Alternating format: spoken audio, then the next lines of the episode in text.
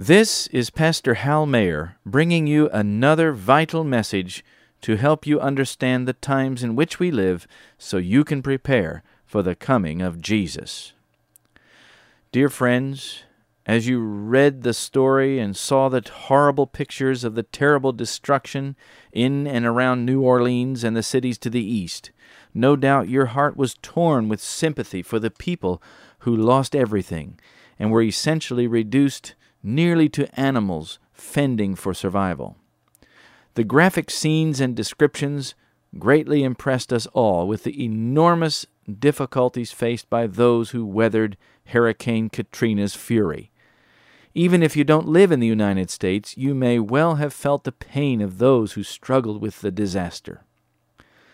But there is much more to this hurricane and its aftermath than the news will ever tell you the secular journalists studiously avoided some of the most obvious lessons and merely focused on the physical and temporal implications. You have to go to the Bible in the spirit of prophecy to understand its prophetic significance.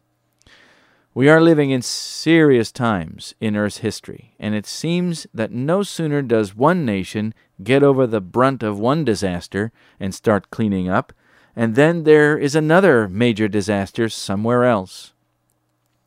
But before we begin our study, let us pray. Father in heaven, we know that you are a good God that loves us all, and all those that go through terrible disasters. You are suffering with suffering humanity. I pray that you will help us see how these things fit into the grand scheme of the ages and the great controversy.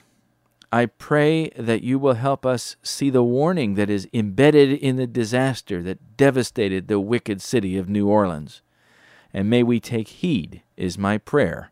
In Jesus' name, Amen. Turn with me in your Bibles to the book of Isaiah, chapter 28, verse 2. Behold, the Lord hath a mighty and strong one which as a tempest of hail and a destroying storm, as a flood of mighty waters overflowing, shall cast down to the earth with the hand. There's hardly a better description of what happened to New Orleans than this Bible verse. The hand of God was outstretched against the cities of the plain along the Gulf of Mexico. It was a destroying storm that came upon those cities and as a flood of mighty waters overflowing the levees, 80% of New Orleans was flooded. And all the inhabitants of the city and half a million people were cast out. The largest part of the city will have to be cast down and leveled and cleared before it can be rebuilt. New Orleans was built below sea level and is sinking slowly. There is a lake to the north called Lake Pontchartrain, which is connected to the Mississippi River through a canal that goes through the city. It was this lake to the north that was the source of most of the flooding in the aftermath of the storm. Now let us read Jeremiah 47, verse 2. Thus saith the Lord Behold, waters rise up out of the north, and shall be an overflowing flood, and shall overflow the land and all that is therein the city, and them that dwell therein. Then the men shall cry, and all the inhabitants of the land shall howl. Some people were without food and water for up to five days after the flood. As people became more and more desperate, there was nothing short of crying and howling. The look of agony on their faces was revealing the voices of stranded people who had been on rooftops and in the stinking sports stadium for days were voices of desperation. We need water.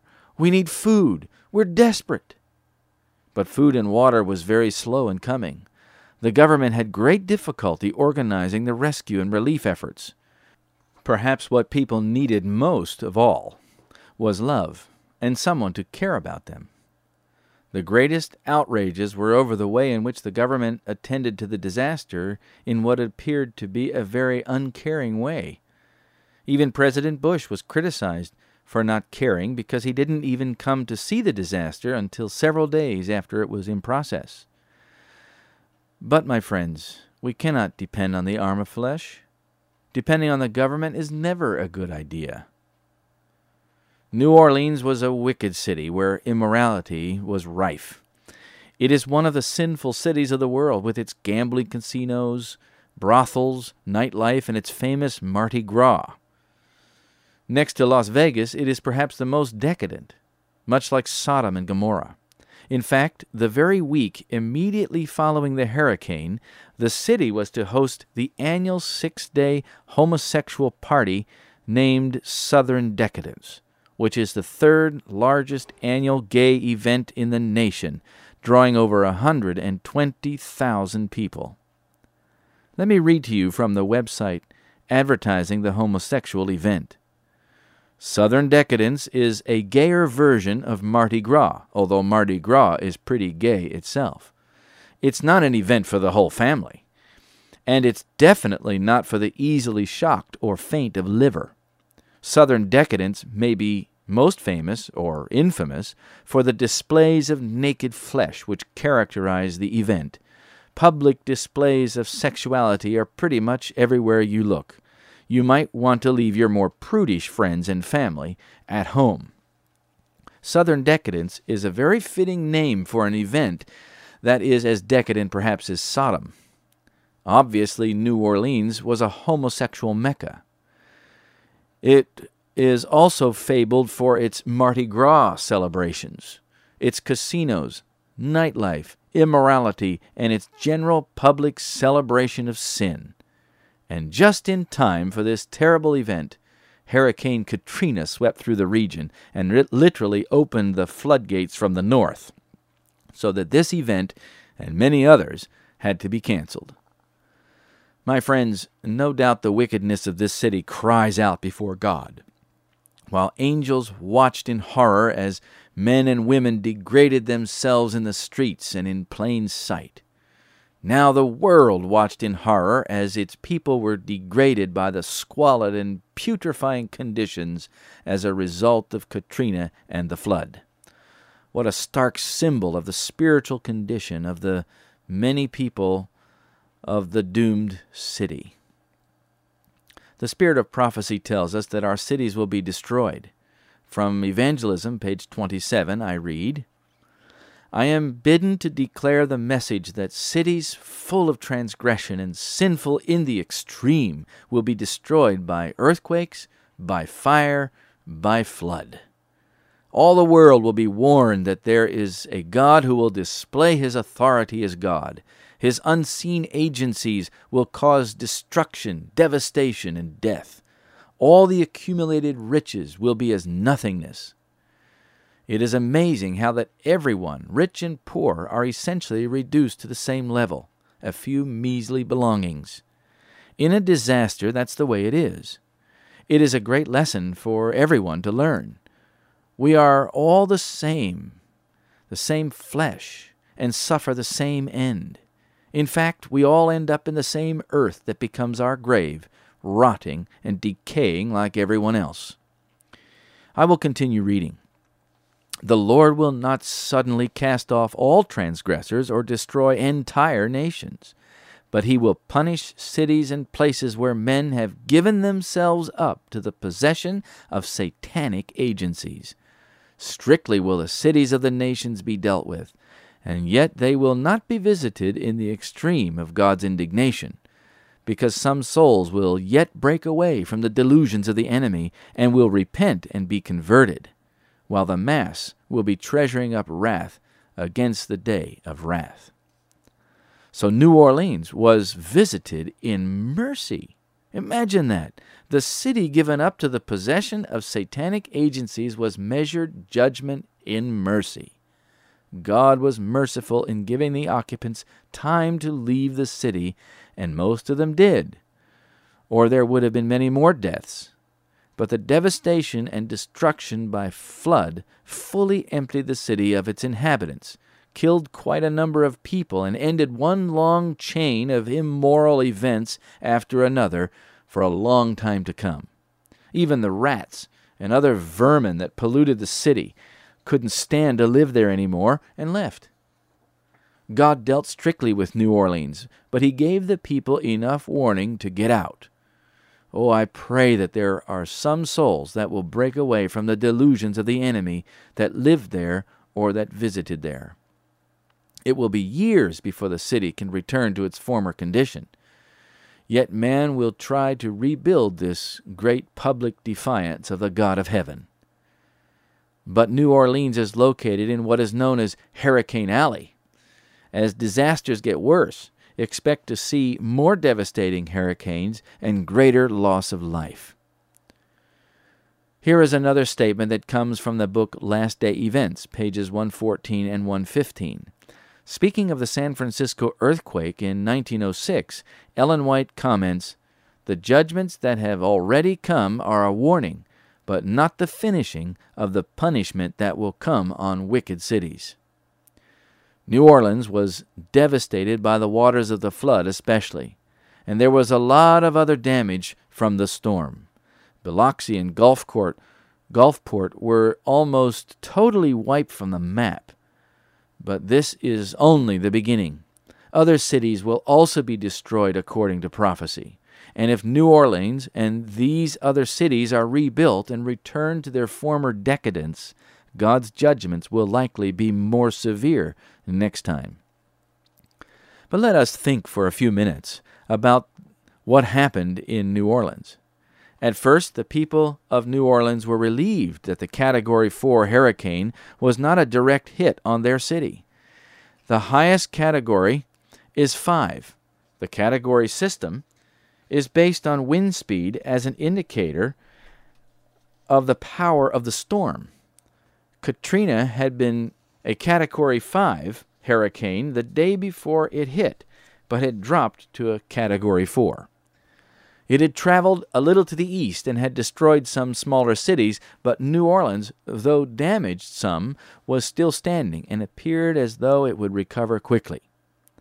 The waters in Lake Pontchartrain were higher than normal because of all the storm and from the storm's surge. Water eventually began to overflow the levees protecting New Orleans. But that didn't worry officials too much because the pumps in place to remove the water were still working. But the overflowing water eroded the levees, and eventually four sections of them gave way and water poured into the city suddenly, threatening the lives of thousands who had decided to stay in the city and ride out the storm. Most of them were in the poorest neighborhoods and could not have left the city if they wanted to, because they were dependent on public transportation. They could only go to the shelters provided in the Superdome Sports Complex, the Convention Center, and other places on higher ground on buses provided by the city. But many did not heed the warnings before the storm to leave the city or seek higher ground. Perhaps they felt they were safe and protected by the levees. But once the levees broke, their lives were in immediate danger, and they headed for their rooftops and attics. As water spread all over the city, many people lost their lives as they drowned in the rising waters. Bodies began to float around the city in the water. In the chaos, many elderly nursing home patients drowned because they had no place to go and they were abandoned by the nursing home staff. The city had not provided transportation to shelters for them the death count is somewhere around 800 people. The electricity to most of the city had been cut off, and this meant that hospitals and other critical functions and services would soon run out of fuel for their generators, and more lives would be in danger. The main hospital in New Orleans, Charity Hospital, had its main floor flooded and the staff and patients moved upstairs. The emergency room was also moved to the second floor. But soon the generators stopped, and critically ill patients, particularly those on ventilators, had to be made to breathe manually with airbags by hospital staff for several days in order to keep them alive. Some patients died while in this condition or while being evacuated a few days later. Dead bodies were stacked in body bags in the stairwells, reported Time magazine. The staff also began to run out of supplies and medicines. The situation was becoming desperate. Patients were moved to the parking deck. Two of them died while waiting to be evacuated. Time magazine said caregivers wept as they begged for help that did not come. They'd been keeping these patients alive for a week with very little in terms of resources. Other hospitals had similar problems. USA Today reported that on September 16, uh, 2005, that critically ill and dying patients were left to last for evacuation, making their difficulties even worse. Conditions throughout the city deteriorated rapidly. Looters began to break into stores and steal everything. It wasn't just food and water they were after. Snipers and gangs began to roam through the wreckage, taking aim at rescue workers and hospital staff. The bus station, converted to a jail, began to fill up with arrested thugs in the crime spree that surfaced in the aftermath. New Orleans was full of crime, and the momentum was so great that even when all that was left was refugees, the crime continued against those that had come to do the search and rescue. As the water deepened, some paramedics were left stranded in the city by police officers who carjacked their vehicles in their desperation to escape the flood. One man shot and killed his own sister in an argument over a bag of ice. There's something really ugly going on here, something wrong at a deeper level, said a congressional aide that Time quoted. Well, I know what that something is. It's called sin, the collective power of concentrated sin. Time magazine reported that as the temperature rose, the whole city was poached in a vile stew of melted landfill, chemicals, corpses, gasoline, snakes, canal rats. Many could not escape their flooded homes without help. Among those who could, only a final act of desperation would drive them into the streets, where the caramel waters stank of sewage and glittered with gaudy swirls of oil spills. This amazing description reveals the kind of difficulties people will face when their lives are suddenly threatened and endangered as disaster is meted out upon them in mass. For all the proud glitter and glory of New Orleans, the city was reduced to a cesspool of stinking, rotting corpses floating around in raw sewage. Time continued. For the first time ever, a major U.S. city was simply taken offline, closed down. Food and water and power and phones were gone. Authority was all but absent. Most of the people left to cope were the least equipped. Helicopters airlifted the sick from around the city to the airport, converted into a field hospital, where patients were being pushed around on luggage carts and triaged for evacuation. These statements were amazing.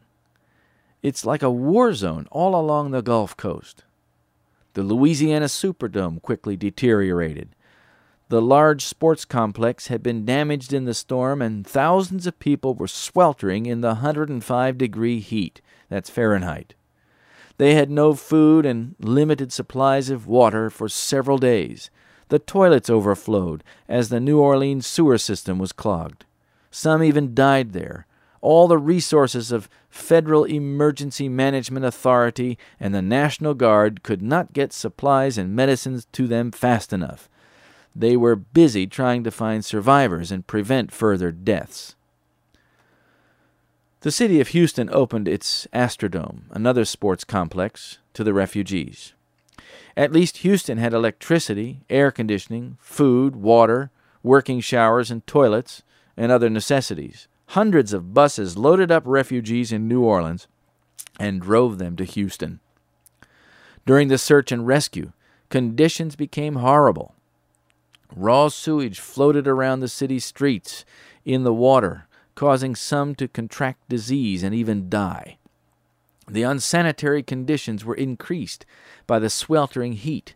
The fetid atmosphere was almost unbearable for people clinging to what little they still had of their lives before the storm. The amazing thing is that the city had plenty of warning. Not only did they know the hurricane was coming, but they had known that something like a, a flood could happen for many years. Let me read it to you from Time magazine. Katrina was in the cards, forewarned, foreseen, and yet still dismissed until it was too late. Do you think this is what is happening to many of the people in this world spiritually? What about God's people? Are they going to wait until it's too late before they get ready? Imagine the tragedy if you knew that disaster was coming, but you failed to prepare for it.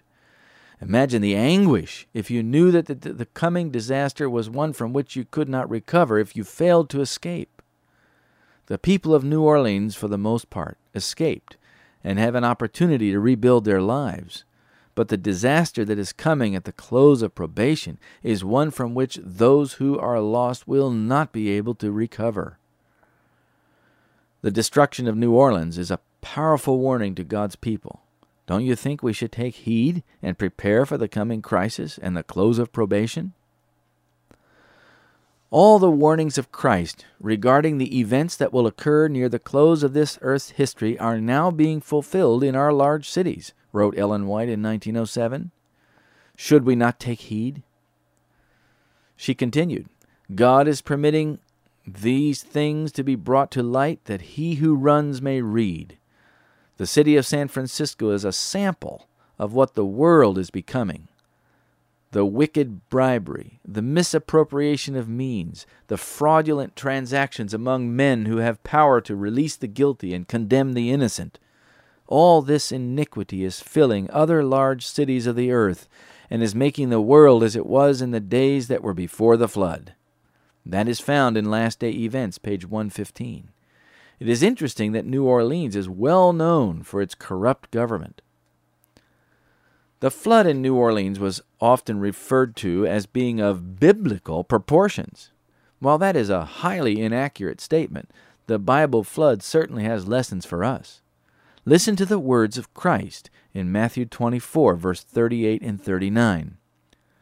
For as in the days that were before the flood, they were eating and drinking, marrying and giving in marriage, until the day that Noah entered into the ark, and knew not until the flood came and took them all away, so shall also the coming of the Son of Man be.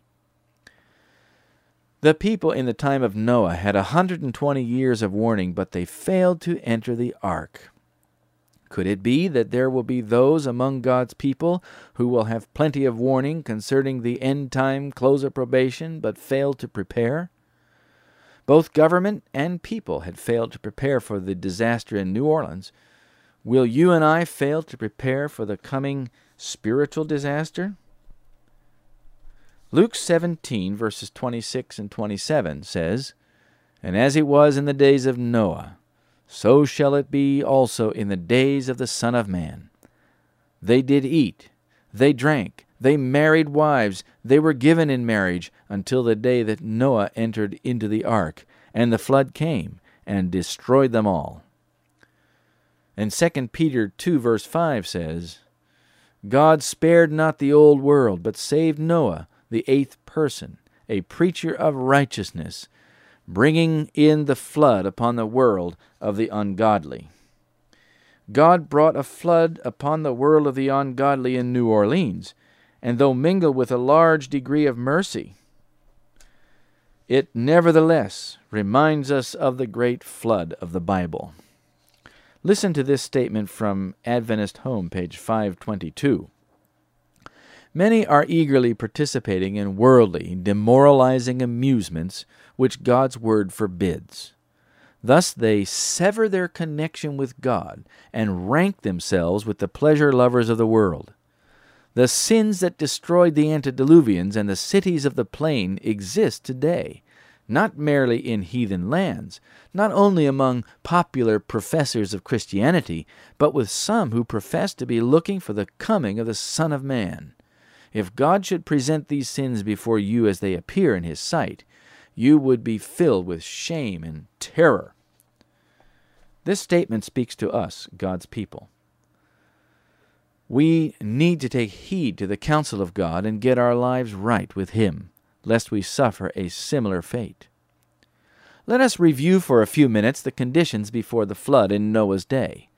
Here are a few statements from inspiration concerning the antediluvian world.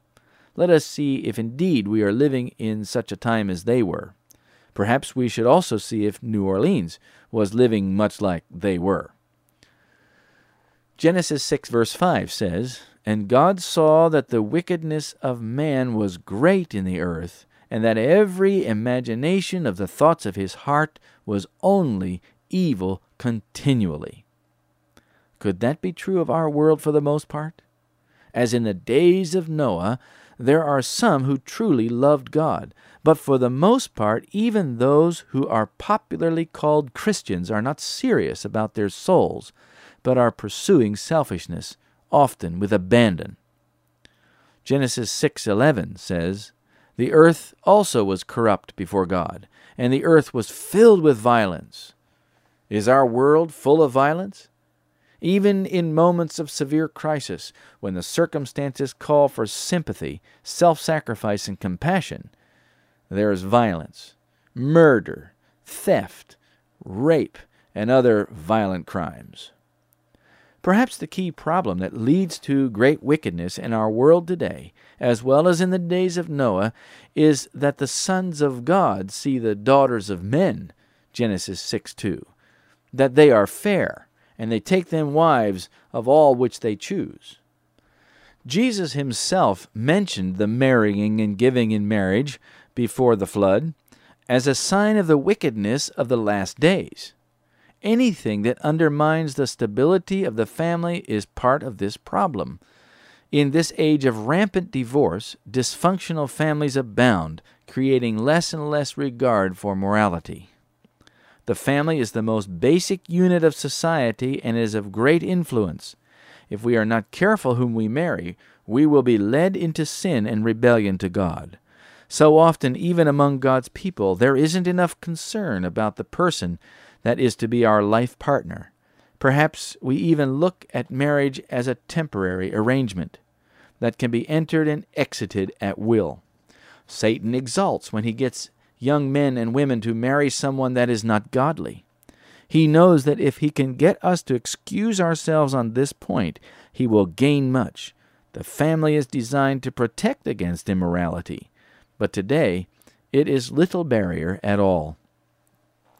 In the days of Noah, the family was under assault. Likewise today, most people have no idea how much wickedness this world suffers from the result of immorality and its resultant dysfunctional families. Sexual impurity and deviation is one of the sins of the antediluvian world. Wouldn't you say that it is especially one of the sins of today? New Orleans was often an open and public display of the sins of sexuality. It was a place known and celebrated for this wickedness visiting New Orleans with a flood would not have been much different than what happened in the world of Noah. Perhaps the only major difference is the door of probation is still open. Whether God in judgment or Satan in malice brought this flood on New Orleans doesn't really matter. Satan can do nothing except he has permission from God. God permits him to exercise his destructive power at times. Listen to this statement from the book Great Controversy, page 614. The same destructive power exercised by holy angels when God commands will be exercised by evil angels when He permits. There are forces now ready and only waiting the divine permission to spread desolation everywhere. So, in permitting this amazing desolation of New Orleans, God must have had a purpose behind it. Notice that the people of New Orleans escaped with little else than their lives. They were reduced to a blanket, perhaps, some food and water, and a few personal effects in their cars. Others only escaped with a shopping cart or a little bundle of things to help them survive. Do you think some of them might begin to think that they need to get their lives right with God? I certainly hope so. When sin is so concentrated, people encourage one another in open defiance to the God of heaven. As they work around it and see it often, it no longer impresses them with its sinfulness, and since there's no judgment meted out to them, they are emboldened in it. And half a million very emboldened sinners can really cause a lot of wickedness. Not all the citizens of New Orleans were very emboldened sinners, but how many of them were making efforts to resist the wickedness? It is very difficult to, to do when you are used to it and don't see it for what it really is. The city needed a wake up call, not to wake up to the poor planning and ineptitude of their government leaders, but to wake up to their spiritual condition. Now think about this. All the people of New Orleans are scattered all over the nation. Many of them will never return to the city. When wickedness becomes so concentrated, as it no doubt was in New Orleans, God knows how to scatter them so that the collective power of sin and the mutual encouragement of those involved in it is broken up. People would plan conventions and come to New Orleans just so that they could be around all the sin and participate in it. Now they are prevented from having their conventions, their Mardi Gras, their southern decadence. How amazing! God did a similar thing at the Tower of Babel, and it will take a long time for the city of New Orleans to rebuild its sinfulness. In fact, much of the city must be destroyed first by bulldozers. Apparently, God put the people of New Orleans in a position to have to level much of their own city. Perhaps God will see to it that rebuilding is not an easy task. It will certainly be expensive, to the tune of billions upon billions of U.S. dollars. The question in my mind is whether or not the people of New Orleans will hear the message. Perhaps in scattering them, God will lead the open in heart to connect with faithful souls who will teach them the truth so that they can be saved in the end. The flood of New Orleans and the destruction of other wicked cities is a loud warning with a lot of symbolic irony. For example, in Gulfport, Mississippi, just a few days after Katrina, there was to open the brand new Hard Rock Hotel and Casino. Even the name Hard Rock suggests worldliness and rebellion to God. But Katrina prevented opening this palace of sin and destroyed or damaged all the others that were already there. Some casinos were on barges and were thrown up on the land. Some were on land and sustained substantial damage. Though the images of the destruction of these cities is impressive, God's purpose, no doubt, is to prevent people from planning conventions there or other idolatrous events so that no one can come there for a long, long time to rise up and play with their idols. But the warning is clear. If it is not heeded, chances are the next time the destruction and loss of life will be even more severe. Listen to this statement about the time of Noah from Patriarchs and Prophets, page 90 and 91. God bestowed upon these antediluvians many and rich gifts, but they used his bounties to glorify themselves and turned them into a curse by fixing their affections upon the gifts instead of the giver.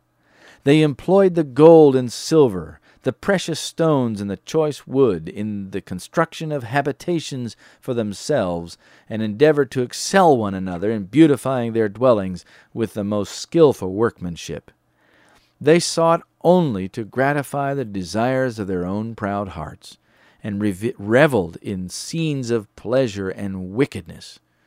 Not desiring to retain God in their knowledge, they soon came to deny his existence.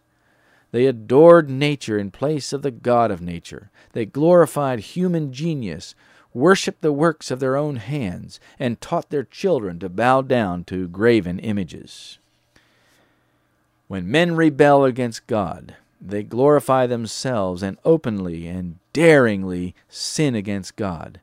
They compete with each other in reveling in sin and in the scenes of pleasure and wickedness. New Orleans was a symbol of this public sin. It was nicknamed the Big Easy, and no wonder. It was easy to sin there.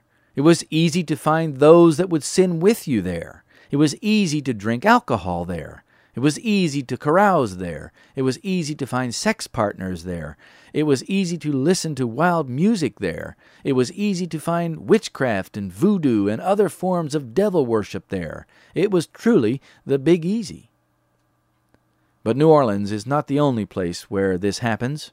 I imagine you can think of many places in this world that are just as bad. New Orleans had a reputation for sin because it was concentrated there. But so does Las Vegas. It is even named Sin City. But there are many other Sodoms and Gomorrah around the world today. Wherever sin is concentrated, society is degraded to the lowest level. Poverty and crime are widespread, even in the midst of luxury and opulence. Corruption and abuse are rife, and these things cry out to God. Here's another statement from page 91 of Patriarchs and Prophets. Men put God out of their knowledge and worshiped the creatures of their own imagination, and as a result, they became more and more debased. It is a law of the human mind that by beholding we become changed. Man will rise no higher than his conceptions of truth, purity, and holiness. If the mind is never exalted above the level of humanity, if it is not uplifted by faith to contemplate infinite wisdom and love, the man will be constantly sinking lower and lower.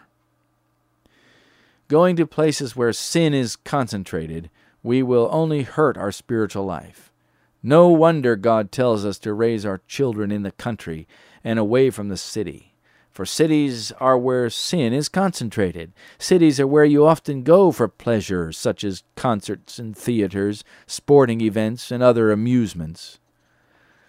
Before the flood, men exulted in their deeds of violence. They delighted in destroying the life of animals and the use of flesh for food rendered them still more cruel and bloodthirsty, until they came to regard human life with astonishing indifference. That's Patriarchs and Prophets, page 91 also. Today we have the same problem. There is little regard for human life, particularly in large cities. Violence is so prevalent that some will kill over something as small as a bag of ice. What a tragedy! We are reliving the antediluvian world. Here's another statement from page 91 of Patriarchs and Prophets about the flood.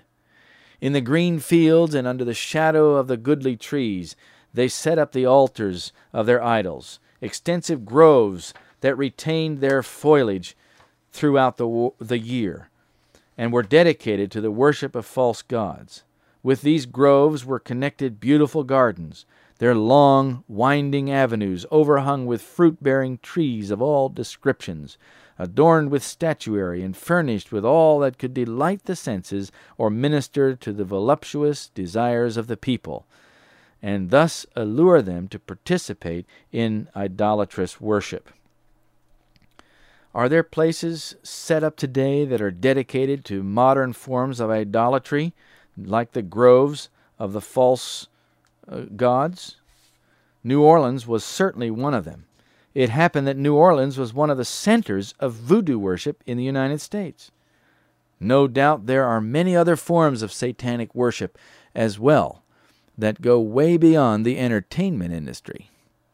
And now from page 92 of Patriarchs and Prophets, we read the following Amid the prevailing corruption, Methuselah, Noah, and many others labored to keep alive the knowledge of the true God and to stay the tide of moral evil. A hundred and twenty years before the flood, the Lord by a holy angel declared to Noah his purpose and directed him to build the ark.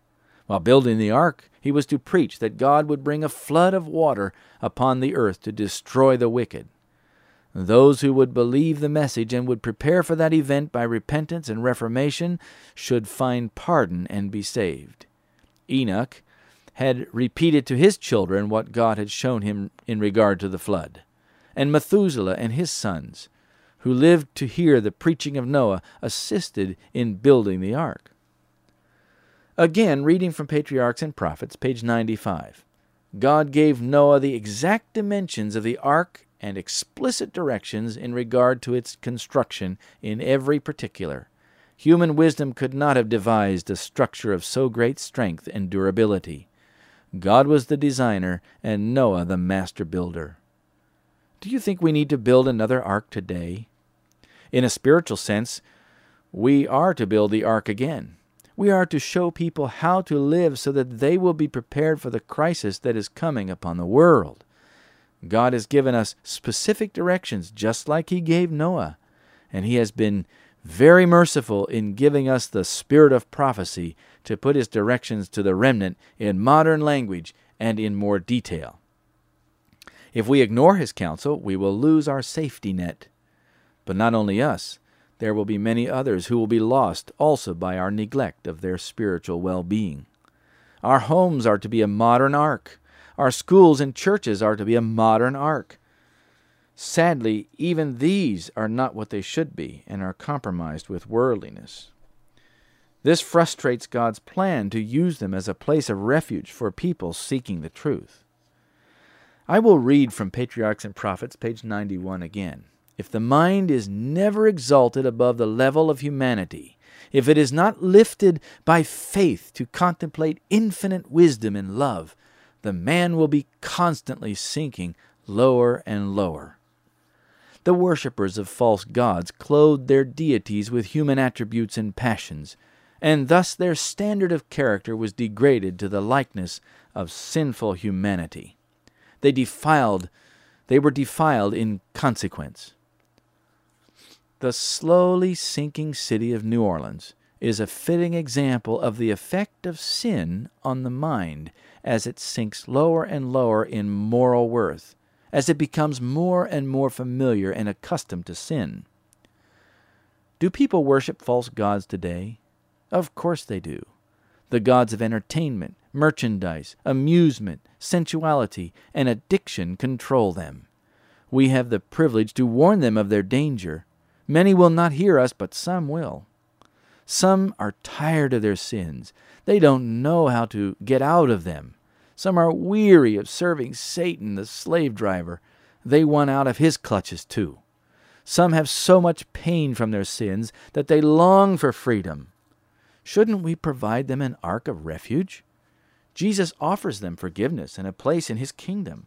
This catastrophe in New Orleans is actually a blessing. It gives everyone the opportunity to think about the deeper spiritual issues in their lives. But listen now to another statement concerning where we should live.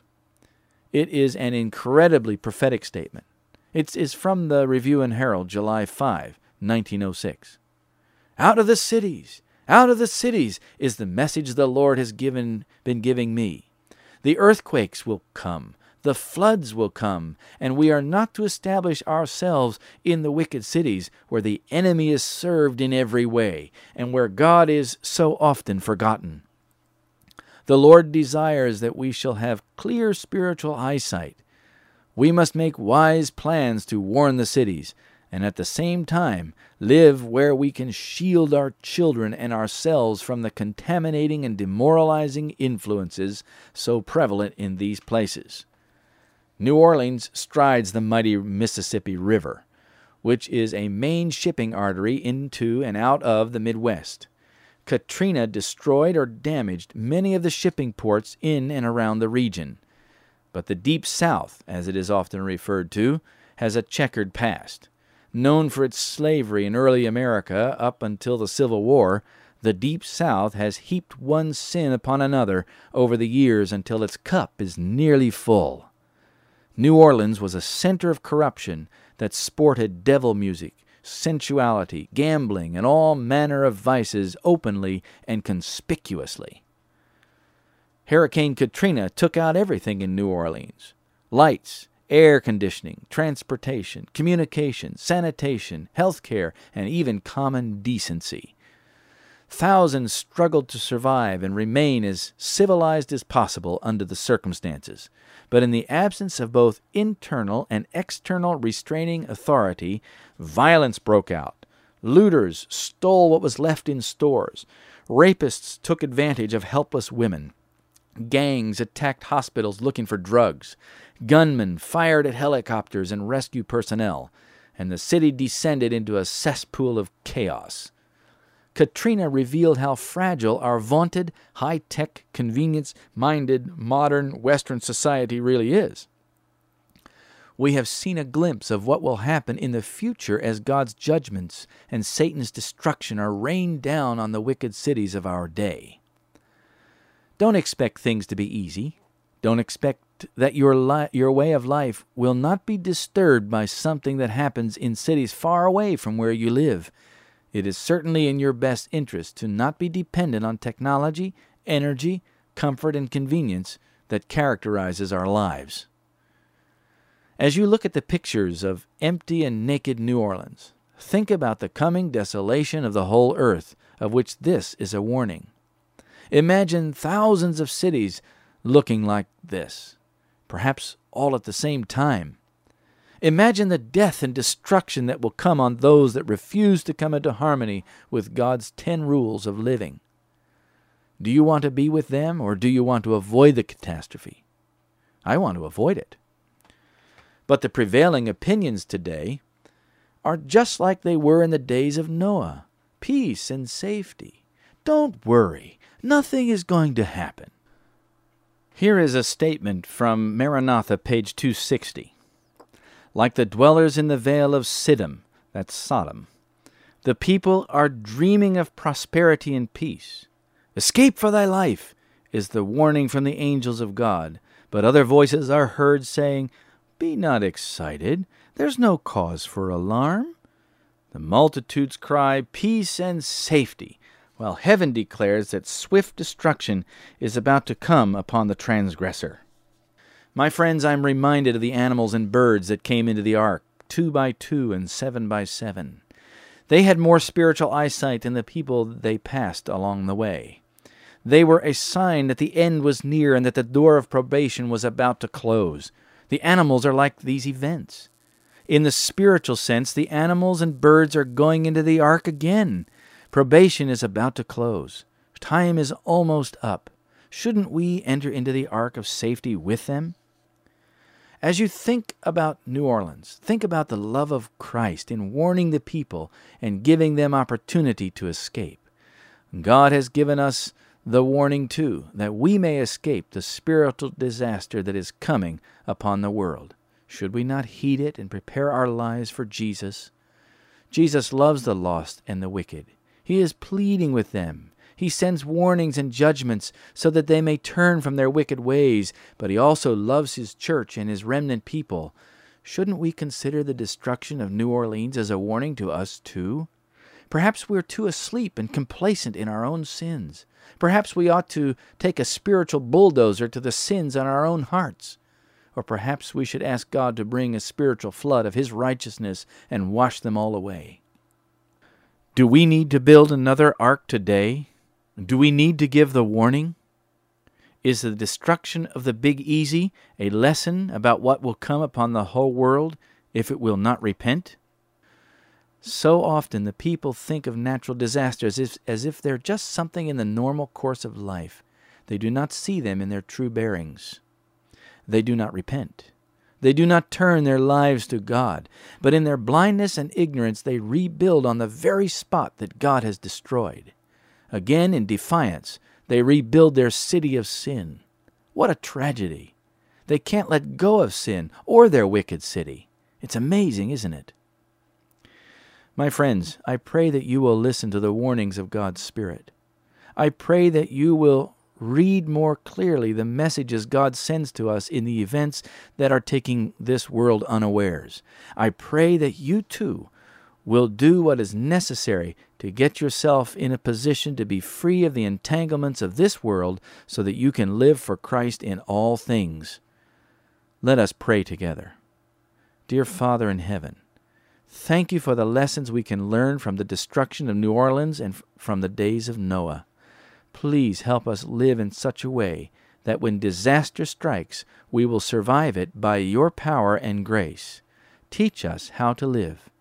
Teach us how to have characters that will reflect the lovely Jesus and be a strength to others who are weak, and lead them to the kingdom. In Jesus' name we pray. Amen. It's about time for the coming of Christ the King. It's about time, oh Christian, about time. It's about time for the saints to rejoice and sing. Soon the Lord will appear. It's about time. Then lift up your head, your redemption is nigh, and glad hallelujahs will soon pierce the sky. All glory to God, soon we'll see the King. It's about time that he comes, about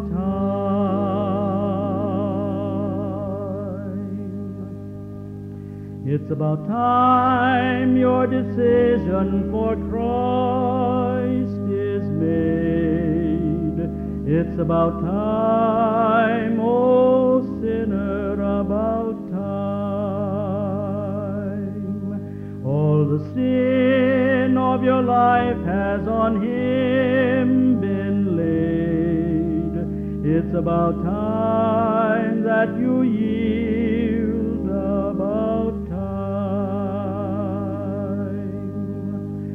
haste while you may, it will soon be too late. You know life is fleeting, so why do you wait? Now all has been done, sin's great debt is paid.